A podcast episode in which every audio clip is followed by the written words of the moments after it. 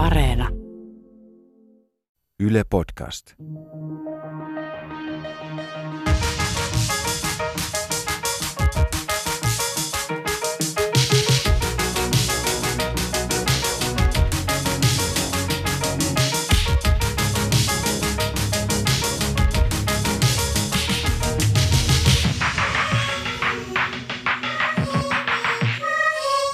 Tervetuloa Mitä vielä Ronja Salmi podcastin pariin. Studiossa Ronja ja Emilia Emmy Valentti. Moikka. Tämä on podcast, joka jatkaa siitä, mihin Mitä mietit televisio-ohjelma jäi. Ja uusimmassa jaksossa pohdittiin, että riittääkö elämän koulu ja mitä ylipäätään järkeä opiskelussa on. Tässä podcastissa pohditaan, miten oppiminen aivoissa tapahtuu ja miten omia aivoja voisi treenata niin, että uusien asioiden opiskelu olisi tehokasta ja helpompaa. Meillä on myös saapumassa vieraaksi aivotutkija Katri Saarikivi Helsingin yliopistosta. Emmy, minkälainen oppija oot elämässäsi ollut? Kiinnostava kysymys. Ähm, tekisi mieli kysyä tätä vanhoilta opettajilta ja, ja ehkä vanhemmilta – on ehkä helppo lähestyä tätä sitä kautta, että mikä on ollut itselle mieleistä tai, tai ei niin mieleistä. Mä oon ehkä tämmöinen klassinen esimerkki siitä, että, että, että monet sanoo, että mä en ole niin kauhean matemaattinen tyyppi, niin mä oon mieltänyt itseni tällaiseksi. Joskin musta tuntuu, että vanhemmalla iällä mä olen itse todistanut itselleni, että, että se ei täysin pidä paikkaansa. Mä muistan kouluaikana esimerkiksi lukiossa, niin, niin mä kehittelin kaiken näköisiä erilaisia tapoja esimerkiksi päntätä sanakokeisiin. Silloin mä ajattelin, että mä, niin kuin, että mä visuaalinen oppija, että, että jos mä esimerkiksi piirrän mieleeni kuvia tai joskus jopa paperille kuvia, joiden mä sijoitan sanoja, niin se auttaa mua oppimaan. Tämä on mun mielestä todella mielenkiintoinen havainto, että kuinka paljon mielikuvat oppimisesta, tietynlaiset mantrat vaikuttaa siihen, että miten me sitten todella opitaan. Kuinka paljon se identiteetti, että mä oon tällainen tyyppi, että mä oon hyvä matikassa tai mä oon huono matikassa, vaikuttaa siihen, että miten ihminen oppii. Ja mulla on ihan täsmälleen sama kokemus. Mä ehkä jostain on imennyt sellaisen ajatuksen, että joko sulla on hyvä kielipää tai sit sä oot hyvä matikassa. Ja näistä kahdesta sitten valitaan, molempia ei voi olla. Mikä on näin jälkikäteen ajateltuna ihan siis täyttä fuulaa, että miten niin ihminen ei voisi suorittaa hyvin jotain yläastetason matikkaa ja opiskella sujuvasti englantia. Ja no mä menin omaksua tällaisen ajatuksen siitä, että mä oon surkea matikassa ja se vaikutti myös mun motivaatioon opiskella sitä ja suoriuduin siitä todella huonosti. Et mä oon ollut aika hyvä oppilas koulussa, mulla oli hyviä numeroita aina, mutta matikka, fysiikka, kemia oli ne mun kompastuskivet. Ja niissä mulla oli myös ihan karsea asenne, koska mä jotenkin olin päättänyt etukäteen, että en mä voi tätä oppia, niin eihän mä sitten oppinut. Niin jos mä peilaan omia opiskelumuistoja, niin, niin hyvin vahvasti myös äh, mulla on näytellyt niin kuin isoa roolia se, että minkä mä olen kokenut mielekkääksi tai mieluisaksi. Ähm, jos mulla olisi joku pystynyt jotenkin perustelemaan, että nyt sun kannattaa vaikka keskittyä matematiikassa tähän ja tähän osa-alueeseen, että ihan oikeasti tulee jollain tavalla koskettamaan sun elämää, niin todennäköisesti mä olisin kiinnostunut siitä enemmän kuin että ne näytti mulle vaan ihmeellisiltä kuvioilta papereilla siihen aikaan, kun mä olin koulussa. Mun oppimiskokemuksiin on myös vaikuttanut tosi vahvasti se, että mä oon ollut sellaisissa kouluissa, joissa on käytetty erikoista pedagogiikkaa tai normista poikkeavaa pedagogiikkaa. Että mä oon aloittanut koulun Frene-koulussa, joka on ehkä vähän tuntematon pedagogiikka, mutta se perustuu sellaiseen ajatukseen, että lapsi oppii oivaltamalla ja kokeilujen kautta, että se kokemusoppimisessa sitten syventää sitä oppimista. Ja sitten myöhemmin mä oon opiskellut Montessori-luokalla, jossa on aika samanlainen ajatus. Ja siellä käytetään tosi paljon myös erilaisia materiaaleja ja muita. Ja oppiminen on näissä molemmissa pedagogiikoissa ollut tosi itseohjautuvaa ja aika vastuuttavaa, että meillä ekaluokallakin oli sellainen käytäntö, että annettiin viikon tehtävät maanantaina ja sitten sanottiin, että no niin, perjantai näiden pitää olla valmiita – itse päätätte, missä vaiheessa mitäkin teette. Toki oli myös yhteisiä opetushetkiä, käytiin jotain uutta asiaa läpi ja näin, mutta tosi paljon sai tehdä itekseen, sai itse valita ryhmän, missä teki, missä vaiheessa päivää. Ja jälkikäteen ajateltuna mä veikkaan, että täällä on ollut vaikutusta siihen, että mä oon nykyään esimerkiksi yrittäjä. Että mä oon aika itseohjautuva ja ehkä kykenevä jossain määrin hallitsemaan sitä ajankäyttöä, suunnittelemaan sitä, että milloin mä teen ja mitäkin. Ja nykyään kouluissa on laajemmaltakin käytössä tällainen systeemi, että on niin sanottuja X-tunteja, jolloin oppilaat saa itse päättää, että mitä ne suorittaa. Tämä on tosi kiinnostavaa. Haluan kysyä tästä kohta aivotutkijalta lisää. Pohdin tässä vielä sitä, että, että minkälainen merkitys sitten vaikka koulun lisäksi sillä on, että miten sua kotona tai harrastuksissa lähipiirissä tuetaan oppimisessa. Tervetuloa studioon aivotutkija Katri Saarikivi Helsingin yliopistosta. Kiitos. Katri, sä tutkit empatiaa ja aivojen toimintaa. Kerro vähän siitä. Joo, no meitä kiinnostaa se, että mitä se empatia on. Eli mitä ihmisen aivoissa tapahtuu, kun me tajutaan toisiamme. Eli ajatellaan, että empatiaan liittyy just se, että osaa asettua toisen asemaan ja miettiä, että mitäköhän mun kaveri ajattelee tai mitä se tekisi tässä tilanteessa. Ja empatiaan liittyy myös se, että tunteet tarttuu. Ja sen on varmaan kaikki kokenut, että jos kaveri hihittää vieressä, niin on tosi vaikea pitää itse pokkaa, niin tällaisiakin mekanismeja me tutkitaan. Sä oot tänään vieraana oppimiseen liittyen ja mä haluaisinkin sulta kysyä, että mitä aivoissa tapahtuu silloin, kun ihminen oppii? Ja miten empatia liittyy oppimiseen? Hyviä kysymyksiä. No mä tykkään ajatella niin, että oppiminen on aivojen muutosta. Eli aivot muuttuu aina, kun ihminen oppii jotain uutta, jos treenaa jotain, mitä ei aikaisemmin osannut. Niin se voi ajatella silleen, että aivot vähän niin kuin mukautuu siihen, että mihin niitä käyttää – ja sitten mitä enemmän sitä jotain tekee, sitä enemmän aivot mukautuu siihen. Eli esimerkiksi muusikoita on tutkittu tosi paljon, koska ne joutuu koko ajan oppimaan uutta, uusia biisejä ja näin poispäin, uusia tekniikoita. Ja sitten on havaittu, että niiden aivot on kyllä erilaiset kuin muiden ja ajatellaan, että just sen oppimisen myötä ne muusikon aivot on muuttunut sellaiseksi kuin ne on. Ja siinä nähdään just, että voi tulla niin kuin aivokuori voi paksua niillä alueilla, jotka on tärkeitä vaikka sen soittamisen takia. Et esimerkiksi on havaittu, että viulisteilla tämä näppäilykäden sormien edustusalueet aivokuorella. Eli voi ajatella niin, että jokaiselle kehon osalle on oma paikka aivokuorella. Niin se alue, joka on varattu viulisteilla vasemmalle kädelle, koska se näppäilee, niin on, tota, on laajempi kuin niille, jotka ei soita viulua. Eli tarvitaan niin kuin enemmän niin kamaa varattu sen, sen käden hallintaa viulisteilla. Et nähdään ihan tämmöisiä niin kuin kunnon muutoksiakin aivoissa sen oppimisen myötä. Ja miten empatia liittyy oppimiseen? No ehkä vähän silleen kiertoreittiä tai useimmille ihmisille tulee mieleen se, että oppiminen on sitä, että mä nyt pänttään jotain ja niin kuin omaksun tietoa ja se tieto siirtyy vaikka tuosta paperista mun päähän. Mutta jos miettii sitä, että miten ihmisen oppiminen alkaa vaikka vastasyntyneellä, niin se on kyllä tosi vuorovaikutteista. Että, että lapset oppii vuorovaikutuksesta tosi paljon asioita. Me katsotaan toisistamme koko ajan, että mikä on oikein ja mikä on väärin ja toimiks mä nyt tässä tilanteessa oikein. Mä kattelen teitä, että osaanko mä käyttäytyä täällä studiossa. Eli voisi ajatella silleen, että vuorovaikutus on tosi tärkeä oppimisen media. Ja empatia on se, mikä mahdollistaa sen vuorovaikutuksen. Mainitsit toi, ton lapsen oppimisen nuorella iällä, niin kerro vähän meille, että minkälaisessa tilassa lapsen aivot on, mitä tulee oppimiseen? Mm.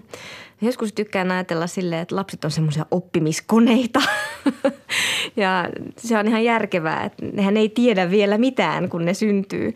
Tai oikeastaan, tiesittekö te, että oppiminen voi alkaa jo ennen syntymää? En todellakaan Oho. tiennyt. Ke- et, et monet... Sano lyhyesti, mitä se tarkoittaa. mitä sikiö opiskelee? Tota, no ääniä. Eli äänet kuuluu tonne kohtuun mahan läpi.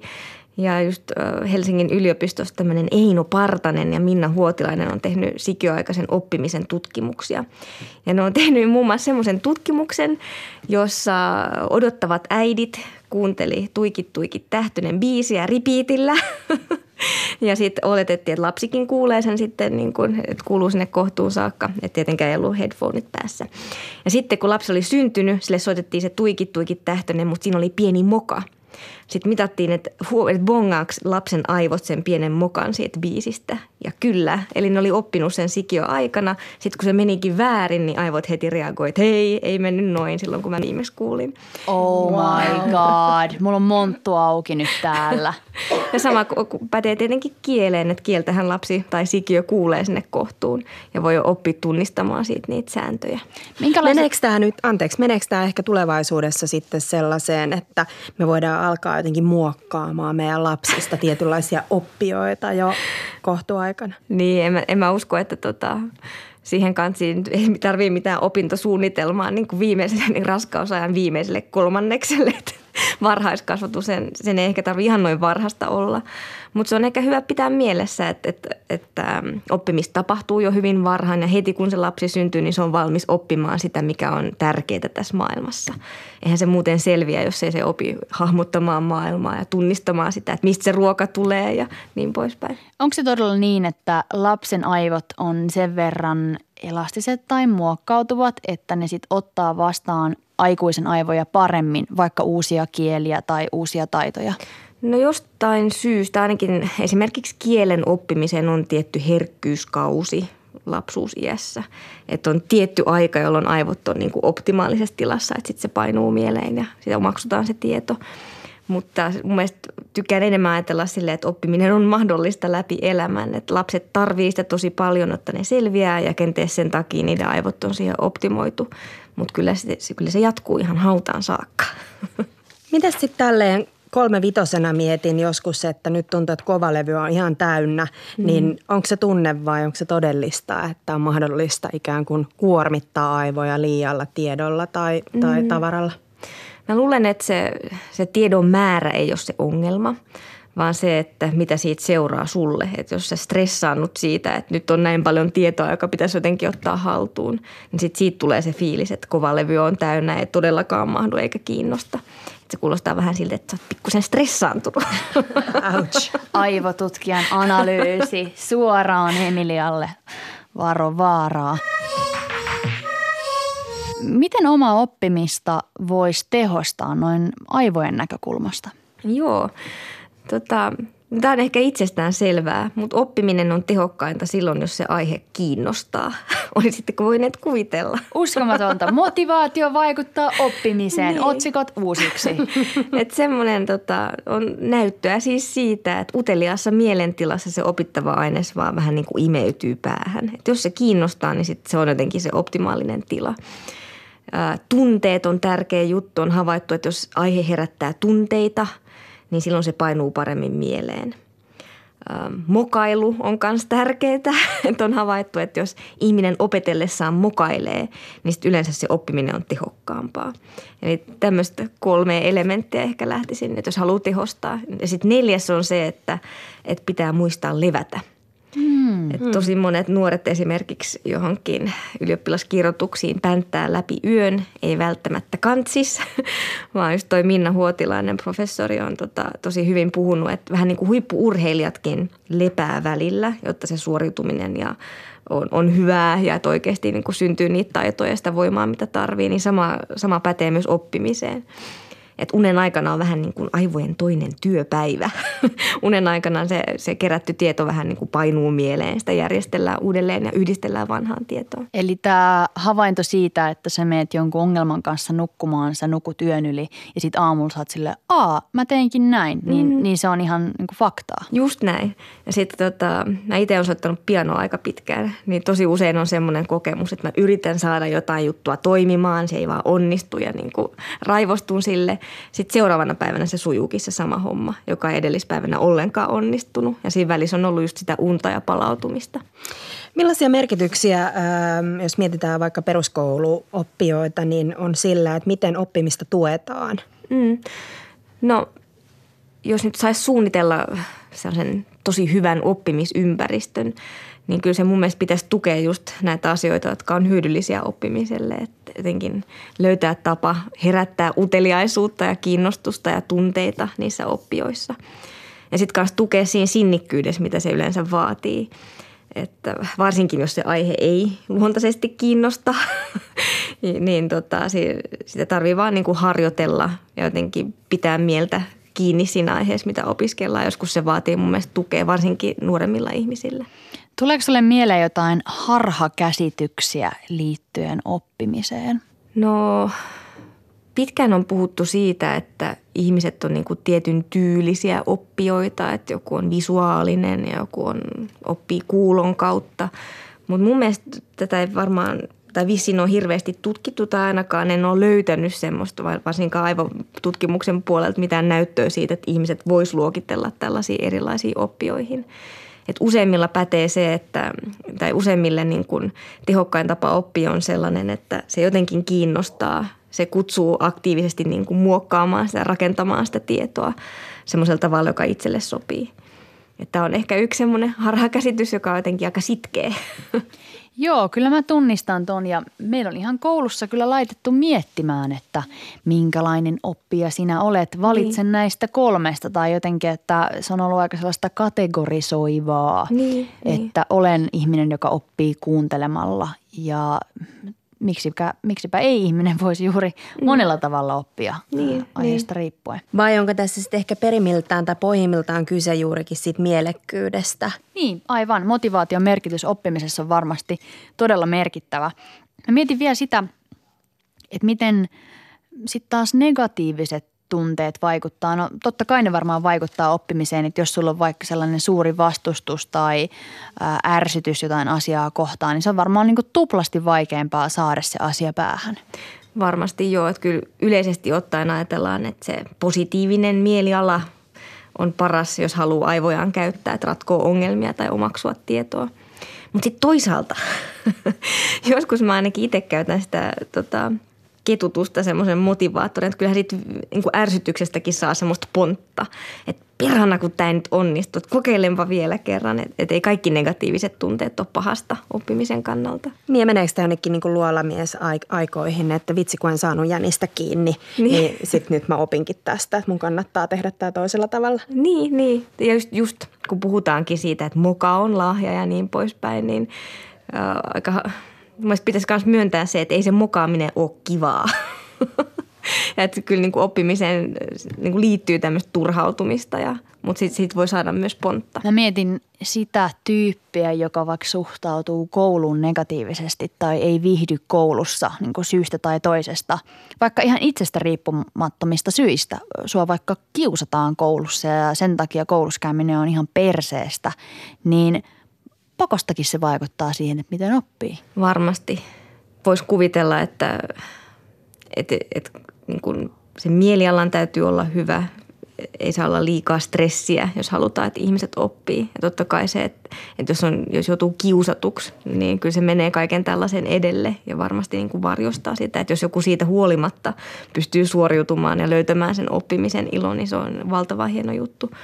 Mutta ylipäätään mun mielestä kansi ajatella, että – nyt jos mietitään, että miten se oppiminen on, sehän vaatii aika paljon resursseja ja energiaa, niin sitä on vaikea tehdä just univajeessa tai tosi stressaantuneena tai jos on tosi pahalla päällä. Että kyllä tämmöisten asioiden pitäisi olla kondiksessa ennen kuin aletaan vaatimaan sitä oppimista.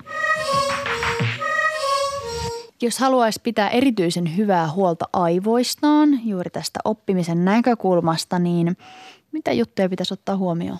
Ei tarvitse tehdä mitään erityisiä kommervenkkejä – et aivot on semmoinen oppimiskone. Se on vähän niin kuin yksi niiden tärkeimpiä juttuja. Että ihmiset pysyy jotenkin kärryillä siinä, että mitä maailmassa tapahtuu ja mitä tärkeää tietoa pitää nyt ottaa huomioon. Mutta just ehkä mä panostaisin näihin ihan perusjuttuihin, jotka on niinku terveydenkin kannalta tosi hyviä. Että on riittävästi lepoa ja just se stressinhallinta ja riittävää ravinto ja kaikki tällainen. Että niinku ihmissuhteet on kondiksessa. Että ei ole liikaa semmoista, joka niinku haittaa sen, sen kapasiteetin käyttöä jos haluaa pitää huolta aivoista, niin ylipäätään kaikki, mikä muutenkin tukee terveyttä, on ihmiselle hyväksi. Mä mietin sitä, että mm, aika usein törmää ehkä vähän vanhempaan porukkaan, ehkä keski-ikäiseen jengiin, jotka vaikka sitten tuskastelee esimerkiksi joidenkin tietoteknisten laitteiden kanssa ja on silleen, että joo, en mä nyt enää pysty tätä oppia käyttämään. Tämä on niin vaikea tämä laite ja minä nyt olen sen ikäinen, että nämä ovat minulle aivan mahdottomia. Mm. Niin mitä sä aivotutkijana ajattelet tällaisesta puheesta, että kun minä olen tämän ikäinen, niin, niin en enää opi? Huono tekosyy. ei ole näyttöä siitä, että ihmiset ei oppisi. Mielestäni, just kun on paljon tutkittu sitä, että mitä aivoissa, miten aivot muuttuu, kun ihminen oppii, niin joskus tehtiin semmoinen tutkimus, jossa katsottiin, että miten ihmisen aivoissa tapahtuu, kun se opettelee jonglööraamaan kolmella pallolla. Ja siinä oli tosi eri-ikäisiä koehenkilöitä ja vanhin, vanhin taisi olla satavuotias. Niin hänkin oppi jonglööraamaan kolmella pallolla ja siitä seurasi muutoksia aivoihin. Vähän hitaammin kuin ne ihan nuorimmat, mutta joka tapauksessa oppi. Niin mun mielestä tämä kyllä tarkoittaa, että ikä ei ole hyvä tekosyy – Sitä digiaika kiinnostaa mua ylipäätään tosi paljon. Tosi paljon puhutaan tällä hetkellä esimerkiksi siitä, että miten voi olla, että lapset, jotka hädintuskin osaa vielä tuottaa puhetta, niin osaa käyttää vaikka jo pädejä tai, mm. tai kännyköitä. Mistä siinä on kyse aivotutkimuksen näkökulmasta? Niin, no mä tiedän onko tämä aivotutkimuksen näkökulma, mutta kyllä lapset oppii just siitä, mikä on ympäristössä tärkeää. Sitten ne näkee, että ihan, että ihmiset on näillä pädeillä, nämä on hirveän tärkeitä, näistä, tästä varmaan pitää oppia. Ja ne alkaa olla niin hyvin ne käyttöliittymät, että se ei vaadi mitään erityisosaamista tai kielenkäyttöä, kun voi vaan tökätä ruutua. Että niihin lapset tekee muutenkin, ne kokeilee ja tälleen tökkii ja siltä kautta selvittää. Telkkariohjelmassa me pohdittiin jonkun verran sitä, että minkälaisia asioita ihmisten pitäisi opiskella tulevaisuutta ajatellen. Koska mehän ei voida tietää, mitä duunia jengi tekee 10-15 vuoden päästä, niin mitä taitoja silloin pitäisi ihmisellä olla hallussa? Mitä sä ajattelet siitä, että pitäisikö meidän esimerkiksi opiskella opiskelua, sitä metatasoa eli oppimista? Mm. Mielestäni toi on erittäin hyvä idea, koska jatkuvasti syntyy uutta tietoa, mikä tarkoittaa sitä, että osaaminen vanhenee tosi nopeasti, jolloin sitten on olennaista, että osaa pitää niitä taitojaan ja tietojaan yllä. Eli tietää, että mitä ei tiedä, tietää, että mistä tieto löytyy, mitä tarvitsee ja miten sen voi itse omaksua tai miten voi treenata niitä taitoja, jotka on nyt olennaisia. Että se olisi kyllä tosi tärkeä juttu. Ja ylipäätään mun mielestä ihmisen kansi keskittyä kehittämään semmoisia taitoja, joissa kone on huono. Nyt puhutaan paljon siitä, että työelämää ja ammatteja muokkaa tekoäly ja se automatisointi ja digitalisaatio ja kaikki tällainen. Niin mun mielestä se on hyvä peukalosääntö, että jos osaa jotain, mitä kone ei osaa, niin sitten, sitten se on hyvä juttu. Jos ajatellaan ihmisen elinkaarta, niin äh, ihan lähipiiristä, niin, niin muutamakin vanhempi ihminen on eläkeiällä mennyt niin sanotusti muistikouluun, eli he käy treenaamassa aivoja jumppaamalla eri, erilaisin harjoittein. Onko tästä näyttöä, onko se hyödyllistä? kannattaako aivoja treenata ja oppimista treenata vielä myöhemmälläkin iällä? Joo, kyllä aivot tykkää siitä, että niitä käyttää. Ne on tehty käytettäviksi. Tietynlainen kognitiivinen kuorma on vaan hyvä juttu. Um, siitä on esimerkiksi näyttöä, että mitä enemmän ihmisillä on opiskeluvuosia taustalla, sitä vähemmän tulee iän myötä dementiaan liittyviä aivomuutoksia keskimäärin. Mikä tarkoittaa sitä, että jos niitä aivoja vaan käyttää, niin sitten se oppimiskykykin pysyy yllä ja sitten se voi suojata ehkä jotain tämmöisiltä vanhenemiseen liittyviltä aivomuutoksilta.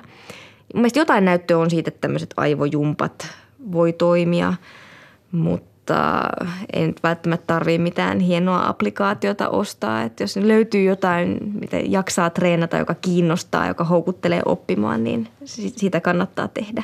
Mut liikunnasta puhutaan, että tavallaan se, sitä kannattaisi läpi elämän harrastaa, niin mm. päteekö tämä sama aivoihin? Että kannattaisiko tietoisesti aivojumpata vai riittääkö joku tavallinen opiskelu? Niin, no, niin kuin tavallinen riittävän haastava oppiminen ja opiskelu, semmoinen, joka ei ole ihan liian niin kuin itsestään selvää, niin mun mielestä se olisi, se olisi hyvä juttu.